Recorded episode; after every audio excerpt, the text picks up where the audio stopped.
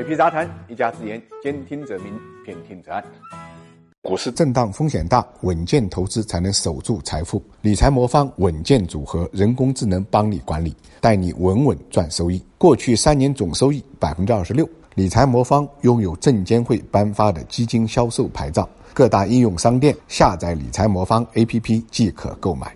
开工没有回头箭，说的呢就是注册制。在上交所推出科创板一年之后呢，深交所也拿到了这个入场券。那么四月二十七号，中央的深化改革委员会呢通过了创业板改革，并且呢试点注册制总体实施方案。之后呢，证监会也发布了四部法规，深交所呢出台了七份规则，公开征求意见。那么我们看到改革后的创业板呢会进一步升级，主要服务呢成长型的创新企业，支持传统产业与新技术、新产业、新业态、新模式的深。深度融合，换句话来讲，不管是传统行业还是新型行业，它都欢迎没有严格的行业限制。这一点呢，跟科创板是有很大的区别的啊。因为科创板呢，主要服务于符合国家战略、突破核心技术、市场认可度高的高科技创新企业。确切的讲，就是以所谓的硬核科技。那么，除了在行业包容性上有区别之外呢，两者对投资者入市门槛呢也不一样。科创板呢，对个人有一个五十万的要求，而且呢，参与交易呢要满二。二十四个月，那么创业板呢，则需要有二十四个月的交易经验以及十万的资金量，这个门槛呢比科创板要低得多。那么是不是意味着以后创业板的投资者会增多呢？那不一定啊，因为交易规则变了。我们看到创业板改革并试点注册制之后呢，新上市公司前五天不设涨跌停，那么之后呢，涨跌幅由百分之十呢放宽到百分之二十，而且呢，存量的老股啊交易呢也一起呢改变，这就意味着这个个股的极限波动呢是变。大的啊，投资者风险呢也会随之变大，并且呢，这次创业板的改革和取消了这个创业板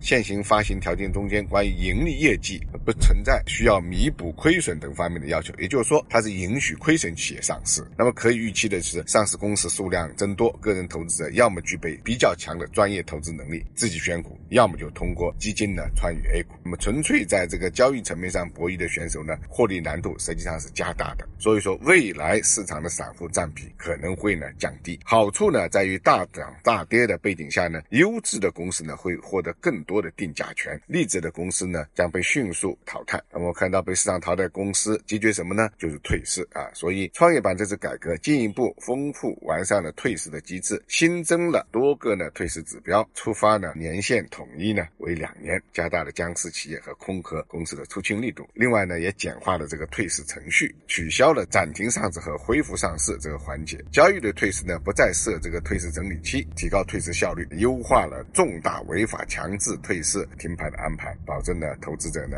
交易的权利。可以说，在上市快、退市也快的情况下呢，科资源的估值会大幅萎缩，A 股炒壳、炒概念的生态呢会得到比较好的一个改善。这也印证了决策人多次提到的要深化推进的 A 股改革、法治化和国际化。总之一句话，如果说科创板是这个资本上改革的试验田，那么创业板改革。就是进入深水区。